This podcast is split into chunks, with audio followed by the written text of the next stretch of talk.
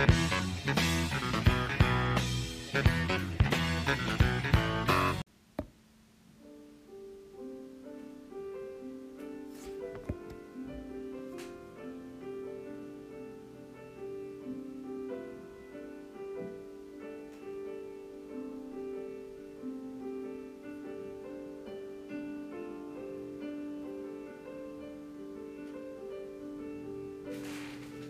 In questi giorni ho svuotato un'altra parte della mia libreria, quella che conteneva quaderni e diari con i manoscritti della gioventù, infanzia compresa. Constatavo che curiosamente lo scrivere per me è stato ragione di contrasti e conflitti, ma più questi si facevano avanti, più insistevo a scrivere.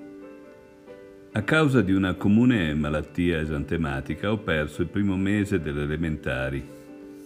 In questo remoto eone si usava ancora iniziare il lavoro di manipolazione del debuttante allenandolo a fare le aste. Già, mio caro millennial, quelle cose dritte, fatte con la penna, anzi con il pennino e l'inchiostro di china. Le chiamavano aste.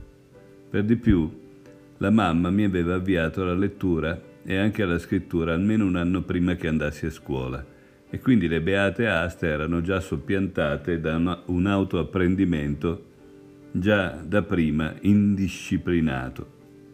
Di conseguenza ho esordito scrivendo come una gallina, si diceva, in seguito avrebbero detto come un dottore, inteso come medico.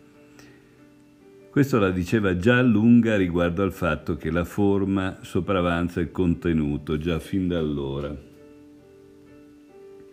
Venivo da una famiglia dell'emigrazione orizzontale e quindi le parole come la radio e l'altoparlante era normale che venissero scritte L a radio e l'autoparlante Insomma, fin da allora il rapporto con il testo si profilava tutto in salita, decisamente ripida per di più.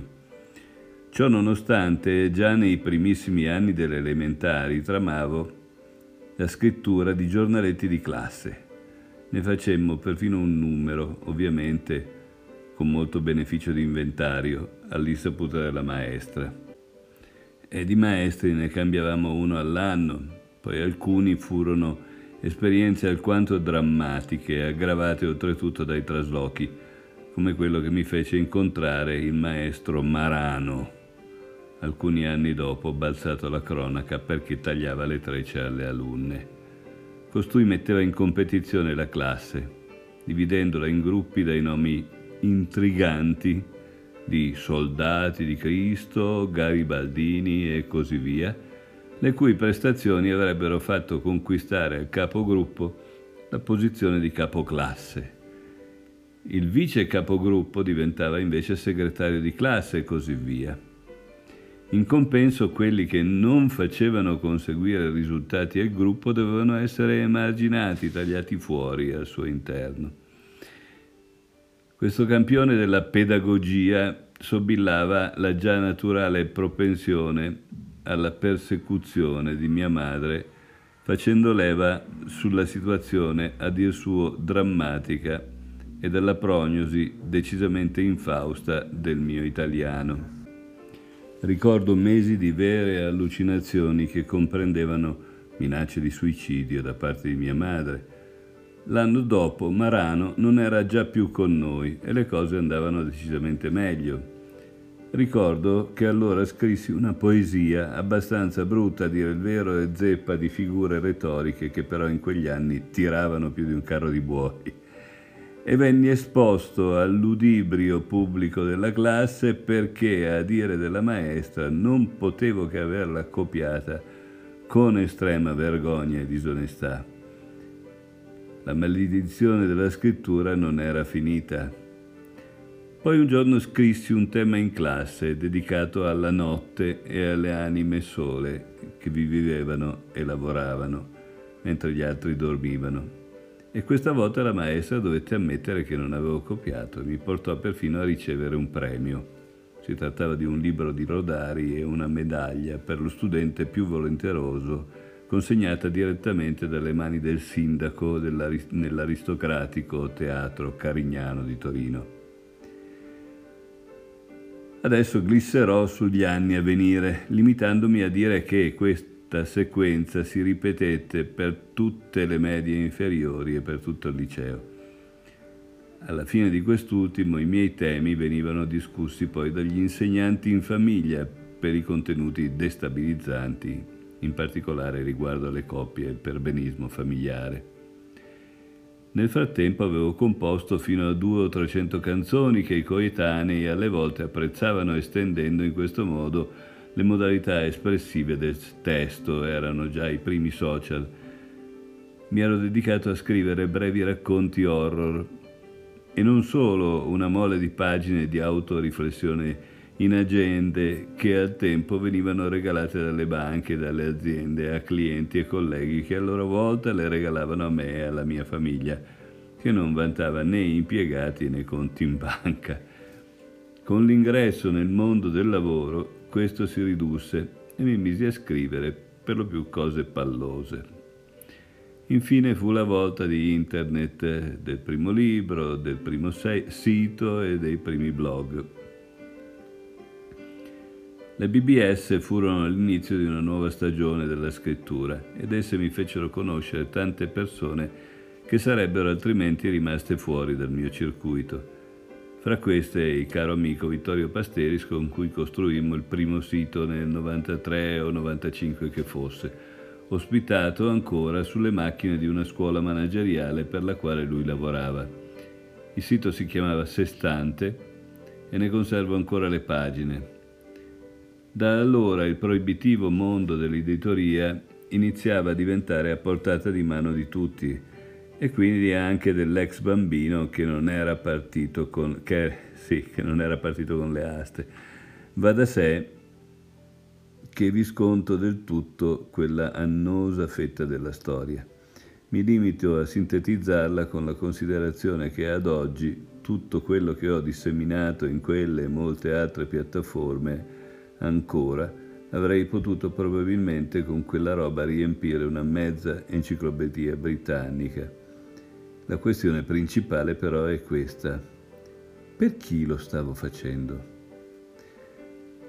Proprio come nel periodo scolastico mi raccontavo di farlo per gli altri, ma in realtà lo facevo per me stesso. Farlo per me stesso vuol dire che non ci avrei guadagnato, Credo che i profitti che ho tratto da tutto il lavoro sul medium in un anno non mi ripaghino neppure di una spuntata di capelli da barbiere e che non avrebbe generato dibattito o, dis- o diffusione di conoscenze. Questo si aggravava se si considerava che, proprio come per ogni soliloquio, spesso il testo richiude- si richiudeva in se stesso o si inerpicava in territori impervi della speculazione mentale. I giorni sono passati e dal tempo di quelle aste ad oggi sono trascorsi ormai circa 55 anni. No, 45. No, no, 55. Questo vuol dire che ho salvato alcune migliaia di pioppi, spostando quella vergata su dischi di rete sparsi nel pianeta, testi per lo più ignorati e per questa ragione fui felice che Ev Williams, eroe del movimento del blogging, aprisse quello che sarebbe diventato il principale repository dei miei materiali da allora a venire, medium.com. Da quel momento tutto avrebbe potuto essere meno disperso e si rendeva più facilmente conservabile ed eventualmente reperibile, però, però, però, però, però però prima o poi ci si stanca. Scrivere è una malattia che consuma, una tossicodipendenza senza cura che finisce solo quando si poggia la penna o si ritira la tastiera. E allora a che serve scrivere e soprattutto riflettere per iscritto in un mondo dominato dall'immagine? Una considerazione come questa mi perseguita da almeno un decennio, da quando cioè i social sono stati la benedizione per la diffusione dei contenuti scalzi dei blogger, ma anche la maledizione per la banalizzazione del pensiero. Facebook, Instagram e così via ormai parlano solo per immagini. Gli avventori si limitano a mettere i like per simpatia verso l'amico perché la foto che hai messo a corredo dell'articolo piace o al massimo perché il titolo intriga, anche se nessuno va a vedere se il testo trova corrispondenza con quel titolo. Ad esempio, quel fallo non c'era, guadagna dei like fra i tifosi calcistici da un lato e fra gli appassionati di porno divi dall'altro senza che nessuno scopra mai che stavi parlando di apprendimento basato sugli errori, ad esempio. In compenso questo fa contenti tutti, si sviluppa quindi un proto-marketing della promo-idiozia, detta anche intelligenza artificiale o artificial idiocy, che tramite meccanismi di SEO, come si dice, ti insegna come sfruttare meglio titoli e immagini per guadagnare consensi che coincidono con i like.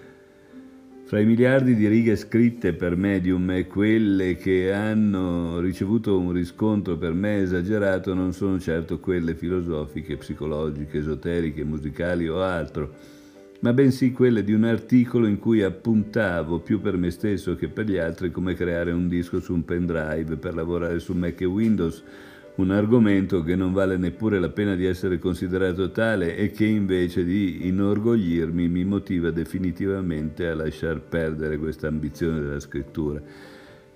Insomma, Sempre che l'incipiente Alzheimer non mi faccia smentire con i prossimi materiali definitivamente decerebrati, penso che sarà definitivamente un'eccezione trovare altri miei scritti in giro per la rete. Quando gli amici mi chiedono quale sia la piattaforma di social media su cui puntare, rispondo loro sicuramente YouTube. Nonostante la tanta enfasi sulle immagini e quindi su Instagram e Facebook, il servizio che subisse a tutti quanti resta quello dedicato ai filmati. La cosa mi costerna un po' perché io neppure guardo la televisione, figurati i filmini, leggo e ogni tanto ascolto, ma è evidente che rimango un inattuale. Quello che ancora non capisco è come mai gran parte delle persone ricorrono allo schermo televisivo per farsi tenere compagnia quando sono a casa da soli e non lo fanno anche senza guardarlo, semplicemente tenendolo sullo sfondo. Per una finalità simile userei la radio, eppure non funziona così, lo strapotere dell'immagine vince anche quando non la si guardi.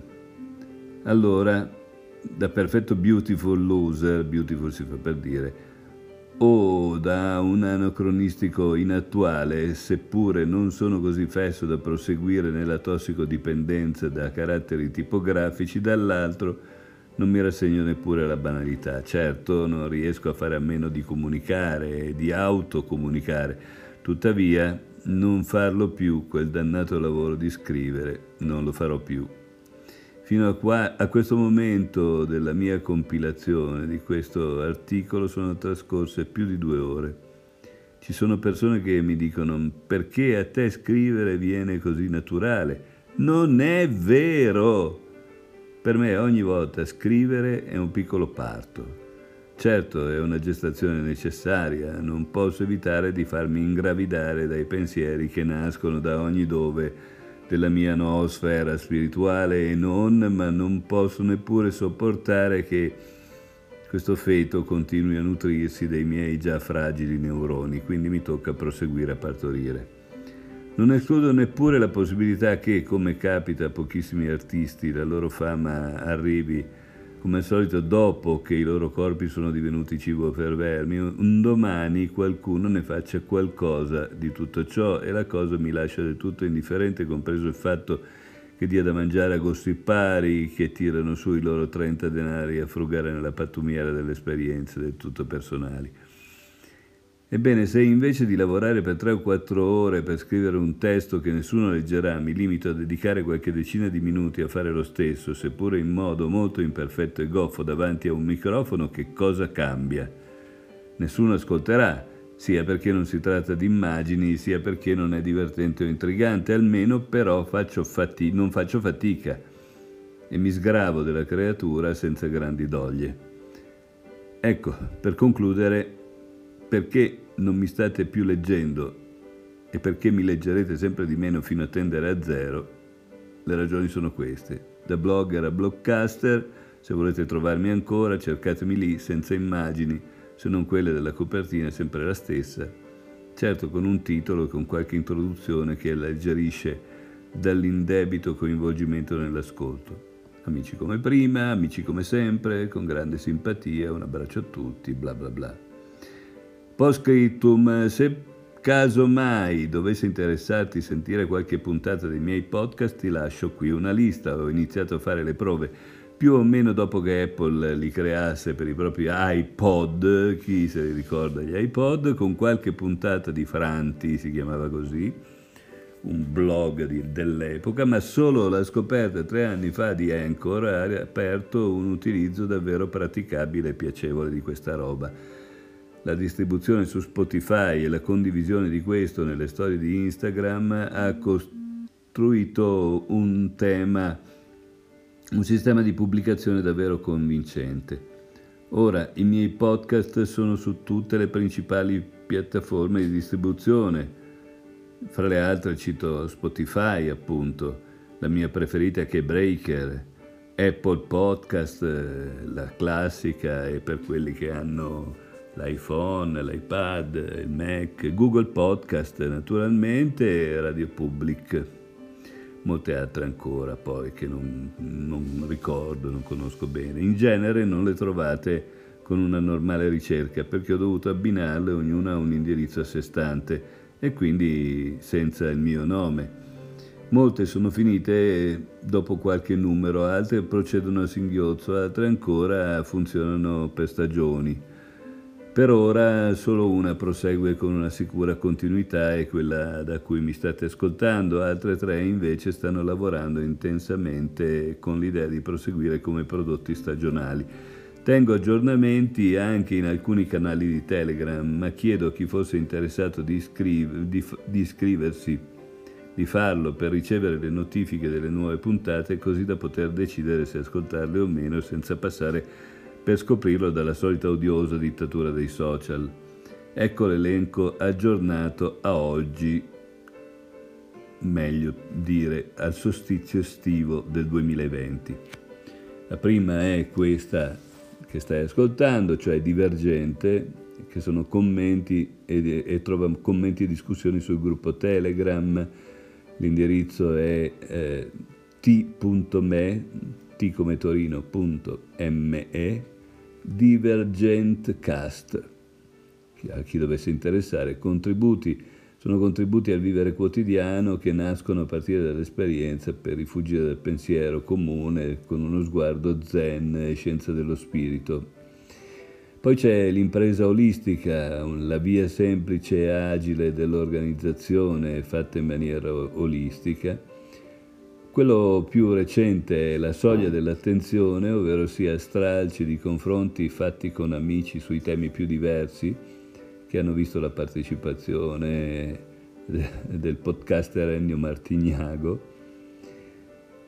Poi c'è Pensiero, Anima e Libertà che è stato il primo fatto su Anchor, testimone della propria esistenza, psicologia appunto, eh, ma anche spiritualità. Spiritualità che si trova anche in un altro podcast che si chiama Antroposofica, dove si trovano brani scelti di Rudolf Steiner con e senza commenti del sottoscritto, oppure autori riferibili ai principi antroposofici. C'è ancora un uh, Libera Tutti che è stato l'avvio di, mh, della sperimentazione mh, con, con, il podcast, che è un broadcast uh, disordinato e anti-influencer dove Ennio impazza senza rispetto né precauzioni su qualunque, sulla qualunque ispirata sul momento e per questo dunque l'ho qualificato fra le commedie. Poi c'è una breve esperienza di un podcast fatto per ragazzi stagionati della terza età eh, che si chiama Senior Lina e infine un, eh, le discussioni fatte con la scuola di ipnosi olistica in un podcast che si chiama Il coaching olistico. Bene, come al solito non sono stato breve, si trattava di un articolo che come avevo anticipato in un podcast precedente vi avrei letto perché in qualche modo riassume un po' di pezzi del sottoscritto come autore di scritti di podcast. Alla prossima. Ciao ciao.